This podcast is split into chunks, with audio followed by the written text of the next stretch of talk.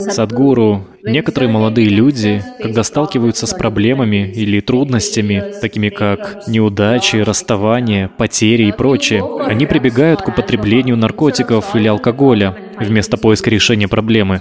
Поэтому я хочу узнать, как найти надежду, на которую можно положиться, даже когда ты полностью разрушен изнутри. Так много разбитых сердец, которые хлопают в ладоши.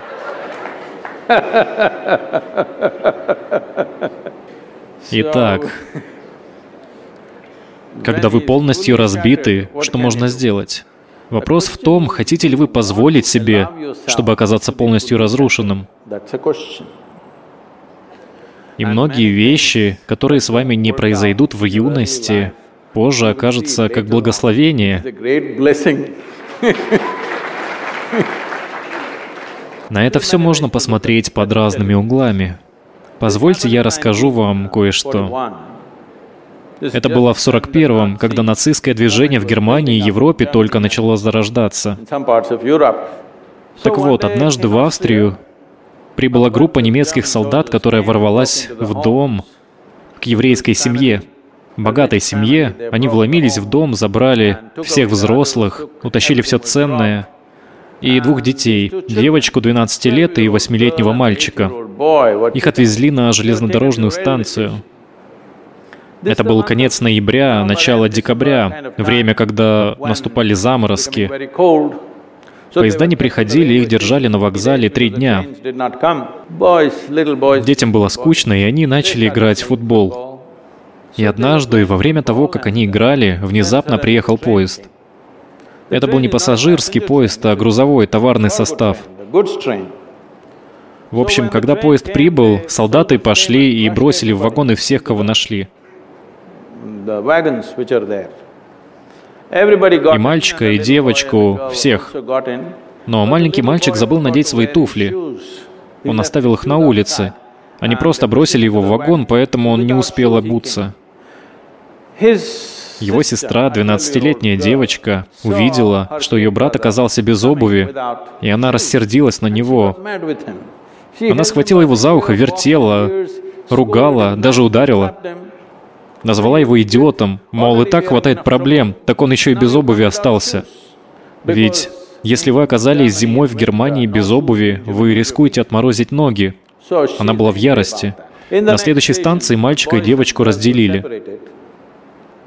Через четыре года после окончания войны она вышла из концлагеря и стала искать свою семью. 17 человек, но все, не включая ее брата, исчезли. Ни записей, ни знаков, как будто и не было их. В то время единственное, что беспокоило ее, это последние несколько слов, которые она сказала своему младшему брату. Она любила своего брата, но Последние несколько слов, которые она сказала ему, были такими ужасными. Это тревожило ее, не выходило из головы. Ведь это последние слова, которые она сказала ему, и после этого она больше никогда его не видела.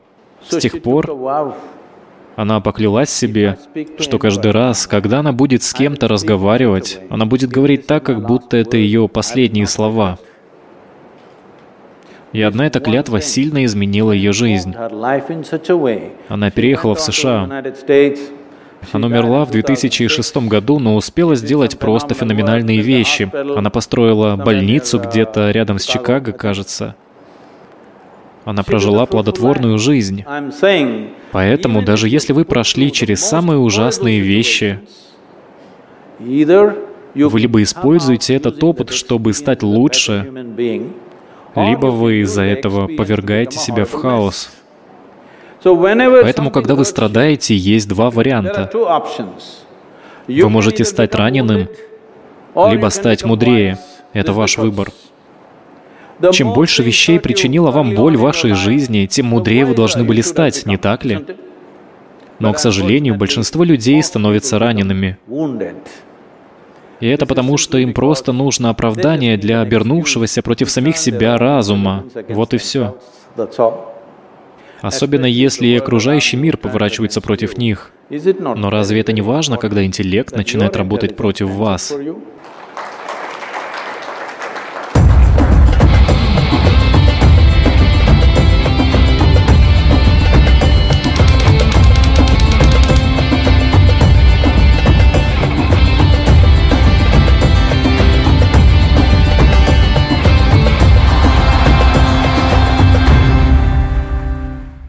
Друзья, хочу напомнить, что если вы или кто-то из ваших близких переживает сложную жизненную ситуацию и различные проявления депрессивных состояний, посмотрите мое видео о том, как при помощи специального комплекса упражнений преодолеть эту проблему и обрести спокойствие и гармонию. Или же пройдите прямо на сайт за всеми подробностями. Я сделал все это лично сам и специально для вас. Ссылка в описании.